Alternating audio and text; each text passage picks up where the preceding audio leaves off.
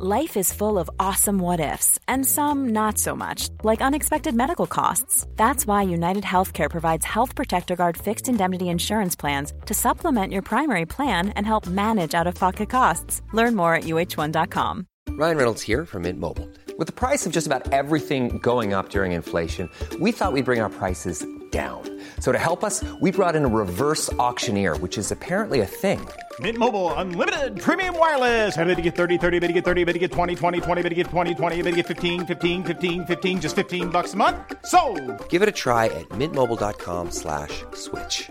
$45 upfront for three months plus taxes and fees. Promo for new customers for limited time. Unlimited more than 40 gigabytes per month. Slows. Full terms at mintmobile.com. Many of us have those stubborn pounds that seem impossible to lose, no matter how good we eat or how hard we work out. My solution is PlushCare. PlushCare is a leading telehealth provider with doctors who are there for you day and night to partner with you in your weight loss journey. They can prescribe FDA-approved weight loss medications like Wagovi and Zepbound for those who qualify. Plus, they accept most insurance plans. To get started, visit plushcare.com slash weight loss. That's plushcare.com slash weight loss.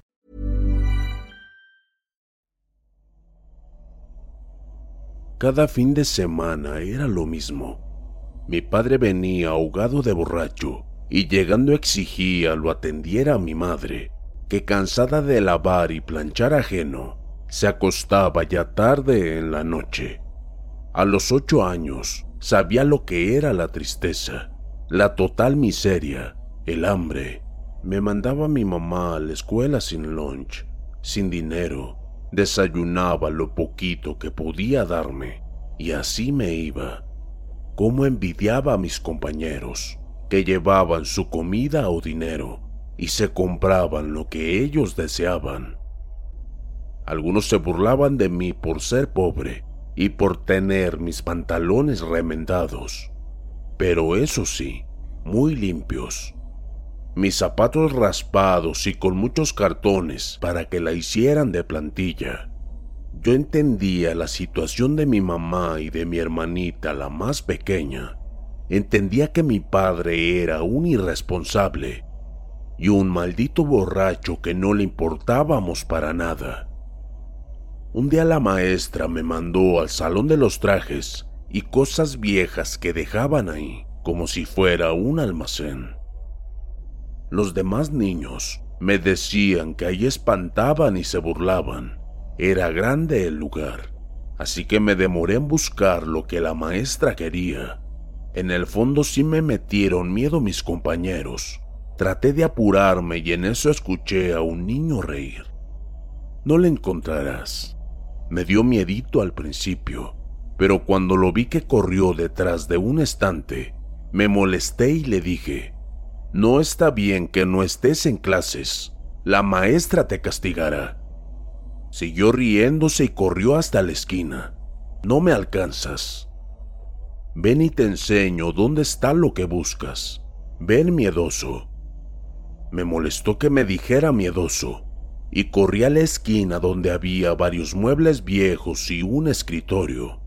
Me detuve en la oscuridad que no me dejaba ver al niño, y volvió a reír. Ven aquí. Y lo vi. Estaba escondido en el escritorio. Ya más calmado caminé hasta él. Ya deja de jugar y dime dónde está esa caja que necesito. Me asomé bajo el escritorio. Estaba sentado con la caja en sus manos. Toma la caja, Carlitos. Me agaché a tomarla y él se estiró. La tomé y salí del escritorio y le volví a decir, deberías irte a tus clases. Tus padres deben trabajar mucho para comprar tus cosas tan bonitas. Tus zapatos son lindos y tu ropa muy brillante y tú no lo aprovechas. Me voy de aquí. Y el niño me dice, oye, no me preguntarás quién soy. Volteé y le dije al niño, un niño irresponsable. Eso es lo que eres. Adiós y gracias. Y ahí lo dejé. Salí del almacén y me fui al salón. Los niños me miraban admirados y algunos me preguntaron si no me habían espantado. Yo les dije que no, que un niño me había ayudado a encontrar la caja. Todos empezaron a reír y a burlarse. Eres un tonto, ese niño es un fantasma. Él era el hijo del director, que cayó del andamio y se desnucó. Pobre niño. Otro niño me enseñó la foto del hijo del director, y sí, era ese niño. Le pregunté a la maestra si había mandado a alguien a ayudarme, y me dijo que no, y entonces me dio miedo. Cuando salimos de clase y me fui a casa, yo presentía que algo me seguía. Iba a un lado de la carretera y antes de cruzar volví a mirar hacia atrás. Y mirar fue un milagro, porque en ese momento un auto venía a toda velocidad y me iba a atropellar. Pero algo me dio tal empujón, caí y me di un raspón en la rodilla. Pero así como caí, me levanté y salí corriendo sin mirar atrás. Varias personas vieron eso y quedaron asombrados de lo que había sucedido. Llegué a casa y era viernes. Sabía que mi padre hoy llegaría borracho y eso me daba miedo, porque golpeaba a mi mamá y a nosotros nos asustaba mucho. Yo quería irme de esa casa pero mi mamá era muy buena y no podía dejarla sola, y menos a mi hermanita que estaba muy chiquita. Entré y mi mamá estaba planchando un cerro de ropa. Hola mamita, ya llegué. Mi mamá tenía una mirada de águila y enseguida vio mi pantalón roto y enseguida vio mi pantalón roto de la rodilla y me regañó. Hijo, debes de cuidar tus cosas, ya que no me las regalan. Ahora debo comprarte otro pantalón. Ese ya está muy remendado. Me miró la carita de tristeza y dijo, Ay, mi niño, perdóname, tú no tienes la culpa. Está bien. Mira, te compré un poquito de pollo. Vamos a comer.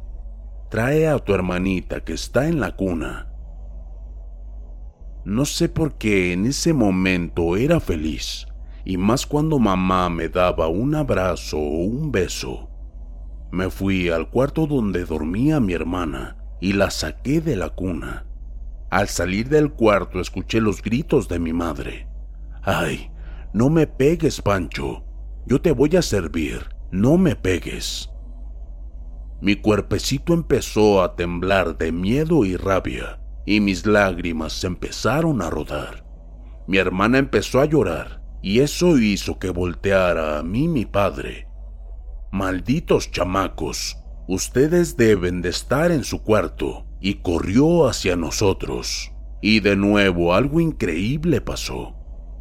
Antes de llegar a nosotros, él fue levantado en el aire y lanzado contra la pared. Fue tal el golpe que se desmayó. Yo ya esperaba los golpes, y al ver que salió proyectado y golpeado, corrí a ver a mi mamita. Mami, ¿estás bien? Su ojo lleno de sangre me indicaba que la había lastimado muy feo. Mi corazón latía tan rápido.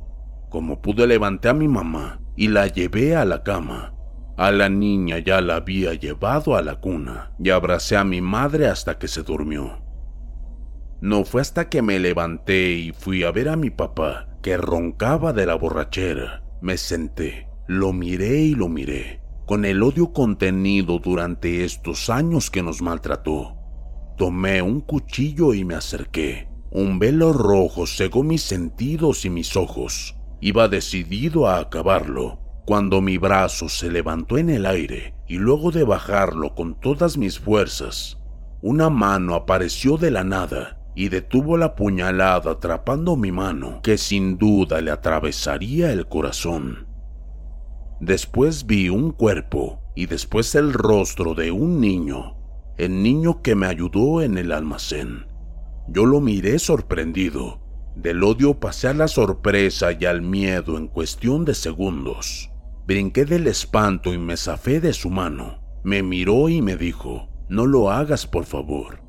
Matar o privarse de la vida es lo peor que podrías hacer. y más si es tu padre. Te aseguro que él ya no volverá a tomar, ni golpeará a tu mamá. De eso me encargaré yo. Encogido y tembloroso, sin creer lo que pasaba aún, me atreví a preguntar. Eres el hijo del director, el que se mató en el andamio. Tú eras el del almacén. Él me miró tristemente, que era el hijo del director, que se aventó del andamio por enojo y necedad.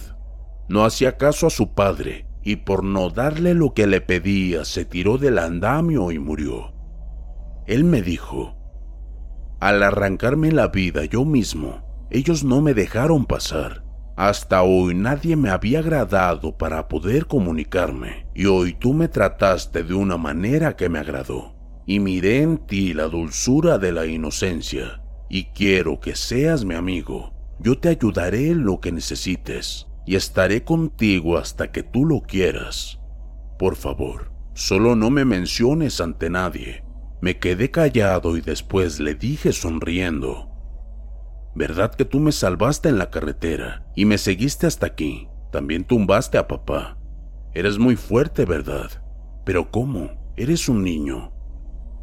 Hay muchas cosas que puedo hacer, pero no puedo decirte. Sería malo para ti. En las noches no podré comunicarme contigo, ni me verás. Es por tu bien. Solo puedo acompañarte, pero sin que me veas o hables. En el día podemos hablar, pero solo tú me verás. Al terminar de platicar, él se marchó porque ya estaba oscureciendo y no quería traer más almas a mi casa. Dice que algunas no son buenas. Por alguna razón esa noche mi madre, mi hermana y yo dormimos como nunca. Mi padre durmió toda la noche donde cayó y ya no se levantó el sonar de unos trastes y un golpeteo de madera me despertó. Mi mamita y mi hermana aún dormían. Era sábado y no había clases.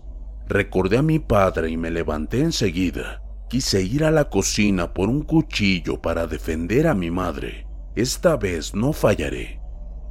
Caminé a la cocina y mis ojos no podían abrirse más. No creía lo que miraba mi padre cocinando. Sacudí la cabeza una, dos, tres veces. Papá. Le hablé con miedo. Papá. Él se quedó quieto un momento.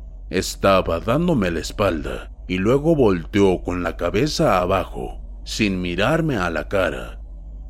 Hola, hijo. Buenos días. Y caminó acercándose. Se plantó enfrente de mí y luego se puso de rodillas y me miró a los ojos. Hijo, yo quiero pedirte perdón. Anoche alguien me habló al oído y me hizo ver en sueños muchas cosas horribles que podrían pasar si yo sigo con mis tonterías. Sé que les he hecho mucho daño y que no es fácil ya creer en mí, pero hoy sé que debo cambiar. No los quiero perder. Perdóname mi niño, será otra vida la nuestra. Dame otra oportunidad. Me abrazaba llorando. How would you like to look five years younger? In a clinical study, people that had volume added with Juvederm Voluma XC in the cheeks perceived themselves as looking five years younger at six months after treatment. Look younger, feel like you. Add volume for lift and contour in the cheeks with Juvederm Voluma XC. Reverse signs of aging by adding volume to smooth laugh lines with Juvederm Volure XC. For important safety information and to find a licensed specialist, visit juvederm.com. That's J U V E D E R M.com. Not for people with severe allergic reactions, allergies to lidocaine, or the proteins used in Juvederm. Common side effects include injection site redness, swelling, pain, tenderness, firmness, lumps, bumps, bruising, discoloration, or itching. There's a risk of unintentional injection into a blood vessel, which can cause vision abnormalities, blindness, stroke, temporary scabs, or scarring. Talk to a licensed specialist to find out if it's right for you. Millions of people have lost weight with personalized plans from Noom, Like Evan, who can't stand salads and still lost 50 pounds.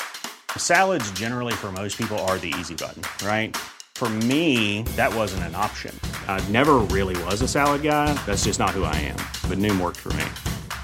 Get your personalized plan today at Noom.com. Real Noom user compensated to provide their story.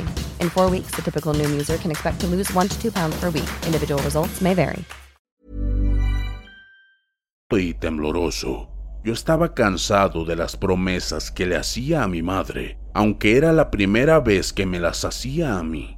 Yo estuve a punto de correrlo, pero una mano en mi hombro y otra en mi cabeza me hicieron mirarlos. Era mi madre, que con cariño me acariciaba los cabellos y con lágrimas en sus ojitos me decía con la cabeza que sí, que lo perdonara. Y mi amigo fantasma me sonreía apretándome el hombro, afirmando la decisión de mi madre. Papá, yo te perdono con el corazón en la mano. Yo te perdono. Mi papá no podía dejar de llorar y apretarme contra su pecho, y mi madre también se abrazó con nosotros. Ese día fue el más importante, el más grande y bello de mi vida. Mi amigo sonreía de lejos en una silla y después se fue. La vida de toda mi familia cambió. Parecía que todo el sufrimiento había acabado. Los problemas nunca terminan, pero juntos los resolvíamos. Mi madre y mi padre se querían de nuevo y nuestra situación económica cambió y mi forma de ser también. Me volví más social y cuando creía que volaba, mi amigo me bajaba de mi nube. Así que viví con la ayuda de mi amigo hasta los 15 años. Ese día recibimos un golpe muy fuerte y doloroso. Mi madre moría. El cáncer la estaba matando.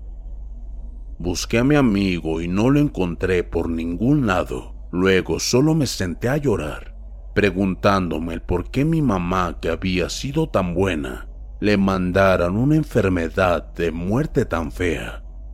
Sentí la presencia de mi amigo y me dijo, ya lo sabía, pero en esas cosas del destino no puedo interferir. Ella está muy mal, amigo. Lo siento. Lo único que podría decirte es que ella sí pasará al otro lado. Nosotros no podemos hacer nada a menos de que hables con ella. ¿Ella? ¿Quién es ella? Pregunté. Le dicen la muerte, dijo mi amigo, pero sus tratos no son muy seguros ni placenteros. ¿Quieres verla? Jamás se ha hecho lo que yo estoy por hacer, pero eres mi amigo y no quiero verte sufrir.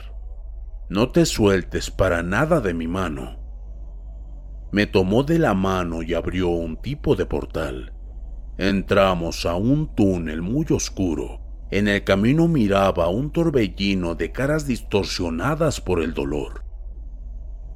¿Qué son estas personas? Son almas desdichadas que quitaron vida, traicionaron y están esperando su condena final. Son a las que más mal les va. Seguimos caminando y de pronto una puerta se abrió y una luz cegadora absorbía a muchas personas que estaban cerca. ¿Y ellas, amigo? ¿Quiénes son? Ellas son las aceptadas por Dios, dijo con tristeza. Amigo, ¿y los que se privan de la vida? Él se quedó callado un momento y después me dijo, los que se arrancan la vida siempre andarán vagando sin encontrar la paz, ni amor, ni nadie que los ayude.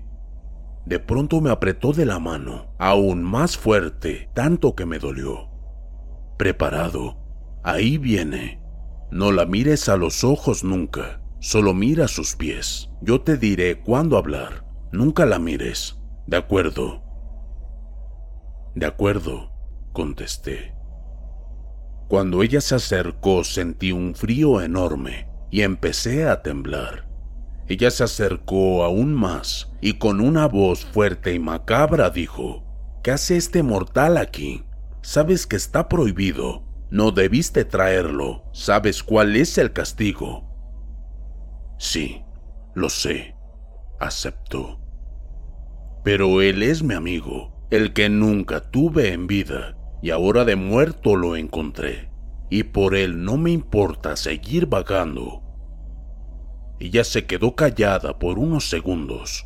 Después dijo, me da curiosidad. ¿Qué es lo que te trae aquí? Mm, ya lo sé, no me digas, pero no hay nada que puedas hacer. Tu madre no demora y la traeré muy pronto, a menos que tú tomes su lugar. Yo no despegaba los ojos del suelo, miraba maravillado los pies descarnados de esa criatura y su túnica muy rota, y sin dejar de escuchar lo que me decía. Yo haré lo que sea por mi madre. Mi amigo dijo, ten cuidado, ella ya vivió su vida y tú no has vivido nada. Amigo, mi madre es lo que me da la fuerza para vivir. Sin ella terminaré como tú. Cualquier sacrificio es nada por ella. Mi amigo quedó en silencio. Sabía que era mi decisión de ahora en adelante. Dime, ¿qué debo hacer? Ella reía. De acuerdo, sé que lo harás. Primero ponte de pie y suelta a tu amigo. Mi amigo le dijo, Él no me soltará, lo haremos juntos. Muy bien, me divertiré doblemente. Al ponerme de pie no subí la mirada a su rostro, me quedé mirando hacia un lado. Ella nos dijo, entrarán aquí. Extendió un brazo y abrió un círculo de luz. Y dentro del círculo una caverna, y explicó, Dentro verán tres cirios encendidos. Los quiero aquí. Afuera me los robaron, pero no quiero que se apaguen. Luego advirtió, Tengan cuidado con lo que vive adentro, no lo despierten. Si salen con los cirios encendidos, pasarás la prueba y tu madre no morirá, y tú te irás. Pero si no, tu madre morirá y tú serás mi esclavo para siempre. Andando, mirando al frente pasamos ese círculo. Después dentro de la caverna se podían escuchar unos rugidos que parecían más bien ronquidos. Caminamos sin parar hasta el primer cirio y le dije a mi amigo, déjalo ahí, busquemos los otros dos que faltan. Caminamos y en una gruta aparte estaba otro cirio. Al llegar pensé, este sí lo bajaré. Lo tomé con cuidado, era grande, cuando lo tuve en mis manos, vi sus llamas y tenía millones de ojos dentro de la llama. Estaban mirándome. Sentí escalofríos. Volvimos con el cirio fuera de la gruta y seguimos caminando. Mi amigo no decía ni una palabra, pero no demostraba miedo. ¿Y por qué lo tendría si ya estaba muerto? Al fondo de la caverna había una escalera que llevaba al otro cirio. Le di el cirio a mi amigo y le dije que me esperara ahí, pero él se negó sin hablar. Me dijo que no, que los dos. No entendía el porqué de su silencio. Entonces subimos la escalera que solo dos personas podían subir. Al llegar al cirio, un animal enorme estaba cerca de él y parecía dormido.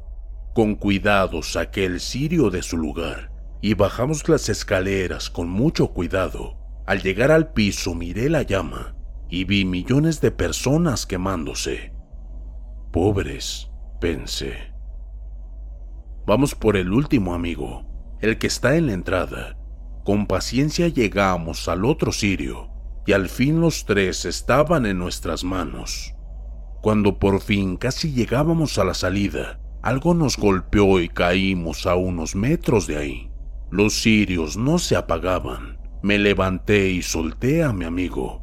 Él dijo, no.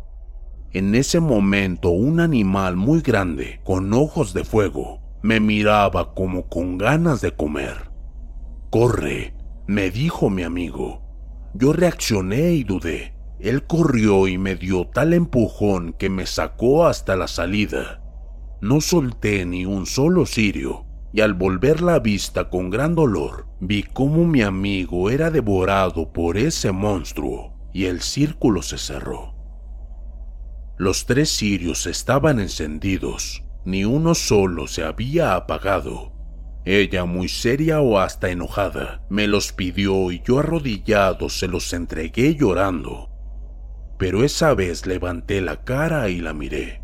La cara de la muerte no se puede ver. Solo unos ojos muy rojos y brillosos se notaban. Lo demás era solo oscuridad. Señora mía, perdóneme, pero quiero que me devuelvas a mi amigo conmigo y a mi madre, la salud y la vida. A cambio yo moriré por ellos. Toma mi vida. Volví a clavar la mirada al oscuro piso y ella me preguntó, ¿Estás seguro? ¿Tanto los amas? gritó. Yo le contesté, sí. Y ella dijo, así sea.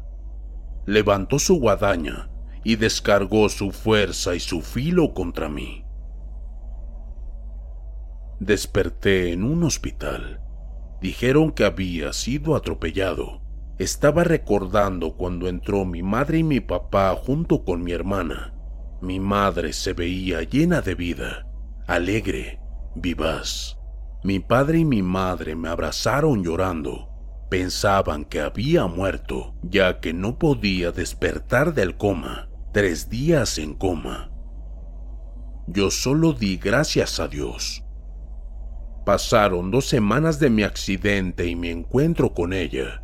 Extrañaba a mi amigo, y ahí en mi cuarto él se presentó.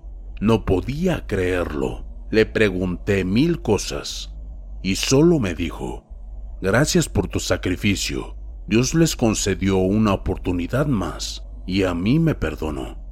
Solo vine a despedirme, amigo. Algún día nos volveremos a ver. Acuérdate que ella te estará esperando. Señaló hacia la puerta y la volví a ver solo un segundo y después se desvaneció y luego miré a mi amigo marcharse en un rayo de luz.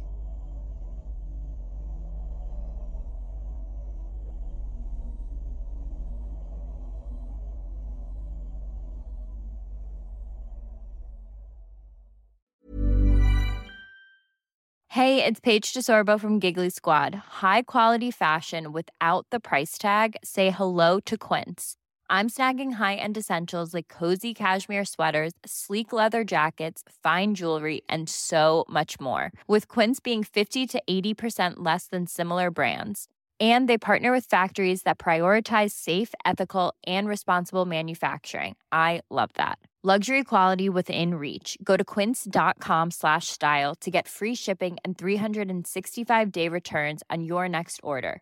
quince.com slash style.